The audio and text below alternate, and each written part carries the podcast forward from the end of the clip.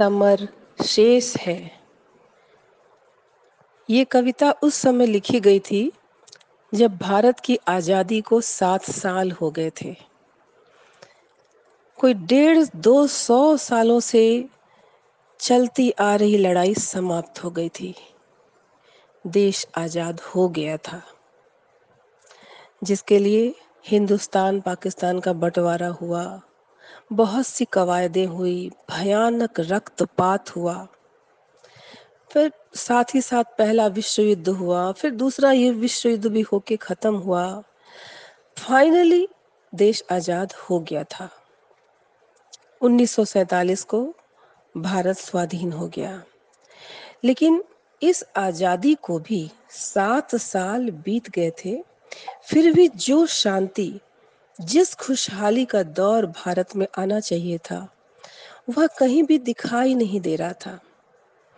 यो तो हम आज भी देखें तो 2020 में भी वही हिंदू मुस्लिमों के झगड़े, वही नेताओं की गंदी राजनीति, आज भी देश को जाति पाति भेदभाव में बांटकर सिर्फ़ अपनी रोटियाँ सेकने की गंदी मानसिकता है।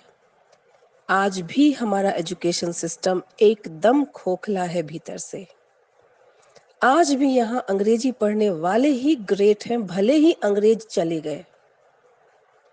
हिंदुस्तानी भाषा बोलने व पढ़ने वाले आज भी निम्न कोटि के ही गिने जाते हैं। हालाँकि अब विगत कुछ वर्षों में हमारे देश ने विभिन्न पायदानों पर अभूतपूर्व तरक्की की है। किंतु आज भी वो आज़ादी वो स्वतंत्र उच्छ्वास, वो अपने ही देश में निडरता से जीने वाले एटीट्यूड के साथ नहीं जी पाते हैं हम। क्यों?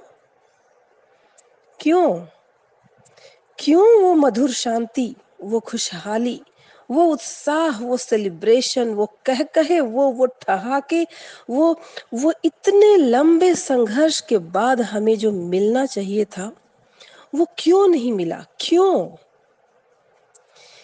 क्योंकि 1947 के पूर्व जितने भी कड़े संघर्ष हमारे स्वतंत्रता सेनानियों ने किए, जितने भी जहन्नुमों को झेल कर यह आज़ादी की दौलत उन्होंने हमें उपहार स्वरूप दे डाली, हमने क्या किया? हमने आज़ादी पाते ही उन सभी संघर्षों, कुर्बानियों, उन सभी त्याग, सारे बलिदानों, उन तमाम सेक्रीफाइसेस को पल भर में यूँ यूँ चुटकियों में भुला दिया। और एक तरह से कहे तो चादर तान के सो गए। सो गए चादर तान के। इस विशाल देश को, इस देश की तमाम आबादी को उन चंद स्वार्थी नेताओं के हाथों में सौंप कर हम बेखौफ होकर सो गए। पर क्या हुआ? आज़ादी के पहले जिस भूखे नंगे लाचार शोषित भारत ने आशाएँ बांधी थी कि एक दिन आज़ादी अंग्रेज़ों से मिलेगी, जो उन्हें इन सारे कष्टों से आज़ाद करा देगी। वही लाचार भूखे, नंगे, शोषित, पीड़ित और वही उपेक्षित लोग कवि को अब भी सर्वत्र दिखाई दे रहे थे। आज़ादी के सात साल बाद भी। गुलजार हुई थी तो केवल और केवल दिल्ली। क्यों? क्योंकि जहाँ सत्ता के नुमाइंदे आम जनता के दुखों और तकलीफों से बेखबर होकर ऐश कर रहे थे। तो दिनकर जी ने इन्हीं दुखी संवेदनाओं से आहत होकर आम जनमानस को झकझोरते हुए ये कविता लिखी है कि तुम क्यों सो गए? अपने सारे हथियार रख के, त्याग के तुम क्यों सो गए हो? जबकि युद्ध तो अभी बाकी है।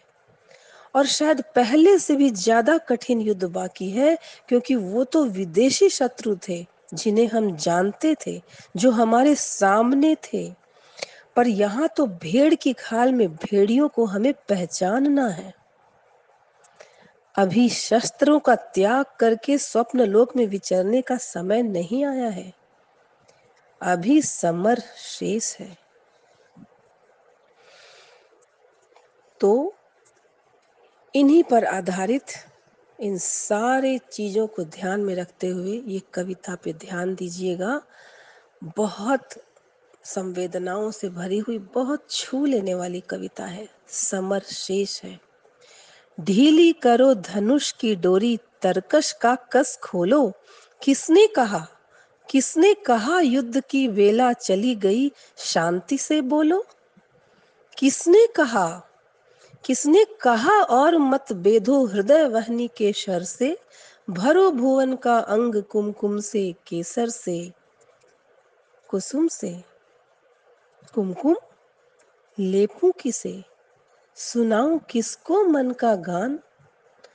जब तड़प रहा आँखों के आगे भूखा हिंदुस्तान। फूलों के रंगीन लहर पर ओ उतरने वाले, ओ रेशमी नगर के वासी, ओ छवि के मतवाले। सकल देश में हाला हल है, दिल्ली में हाला है। हाला हल मतलब विष जहर, और हाला मतलब मदिरा। शराब। तो सकल देश में हाला हल है, दिल्ली में हाला है, दिल्ली में रोशनी, शेष भारत में अंधियाला है। मखमल के पर्दों के बाहर, फूलों के उस पार, ज्यो का त्यों खड़ा है आज भी मरघट सा संसार। ज्यो का त्यों खड़ा है आज भी मरघट सा संसार। वह संसार वह संसार जहाँ तक पहुँची, अब तक नहीं किरण है। जहाँ क्षितिज है शून्य, जहाँ क्षितिज है शून्य अभी तक अंबर तिमिर वरण है। अर्थात वो तबका भारत का, जो सबसे बड़ा तबका है, जहाँ अभी तक आज़ादी की कोई भी खुशी नहीं पहुँची है, जो आज भी उतना ही शोषित है, जो कल था, परसों था और हमेशा से था।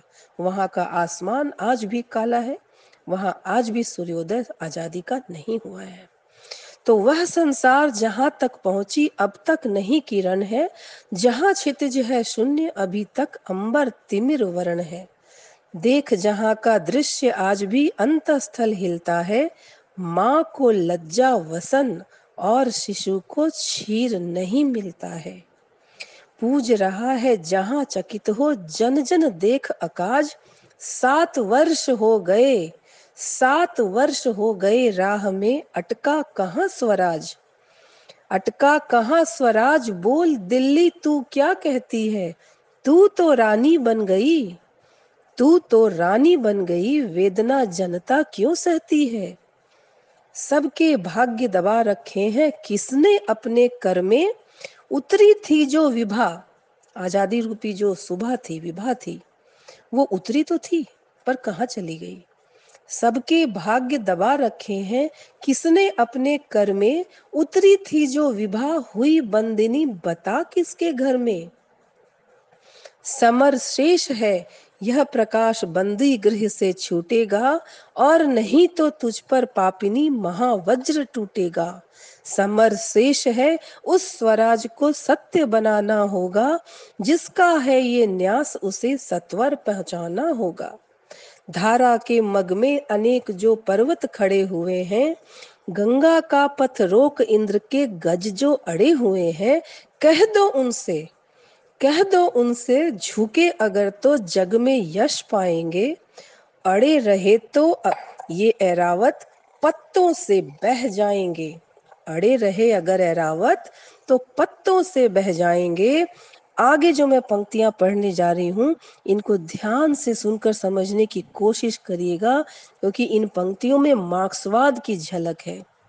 शिखरों, मुकुटों अर्थात पूंजीपतियों को डुबोने और विषमता की जंजीर अर्थात ऊंच नीच अमीरी गरीबी के भेद को टुकड़े टुकड़े कर देने की बात कही गई है।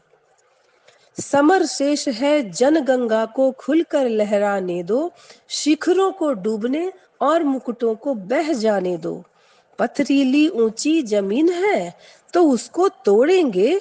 समतल पीटे बिना समर की भूमि नहीं छोड़ेंगे। समर शेष है, समर शेष है, चलो ज्योतियों के बरसाते तीर।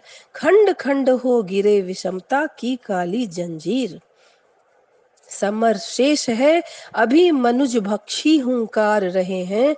गांधी का रुधिर पीकर और सभी पे फुंकार रहे हैं। समर शेष है, अहंकार इनका हरना बाकी है। वृक को दंतहीन, अही को निर्विश करना बाकी है। समर शेष है, शपथ धर्म की लाना है वह काल। विचरे अभय देश में गांधी और बहादुर लाल। तिमिर पुत्र ये दस्यु कहीं, कोई दुष्कांड रचेना सावधान हो खड़ी देश में गांधी की सेना। बलि देकर भी बलि, स्नेह का यह मृदु व्रत साधो रे। मंदिर और मस्जिद दोनों पर एक तार बांधो रे। समर शेष है, नहीं पाप का भागी केवल व्याध। यहाँ ध्यान दीजिएगा दोस्तों लोग कहते हैं ना, मैं तो बिजनेसमैन हूँ, या मैं तो सर्विस करता हूँ, मुझे क्या राजनीति से लेना देना? पर ऐसा नहीं है। क्यों राजनीति में ऐसे गंदे लोग आए, जिनसे सारा देश त्रस्त हो और कोई भी ऊपर ना उठ पाए? तो एक दिन आप जैसे चुप रहने वालों को भी जवाब देना होगा। समर शेष है समर शेष है, नहीं पाप का भागी केवल व्याध, जो तटस्थ है। जो न्यूट्रल है, जो तटस्थ है, समय लिखेगा उनके भी अपराध। जो तटस्थ है, समय लिखेगा उनके भी अपराध। तो दोस्तों राष्ट्र कवि दिनकर की इन ओजपूर्ण आक्रोश, विद्रोह व क्रांति से भरी हुई पंक्तियों के साथ आज आपको भी जोश, जुनून और कुछ अच्छा कर दिखाने के जज्बे के साथ छोड़कर जा रही हूँ। जल्दी ही फिर मिलते हैं दोस्तों।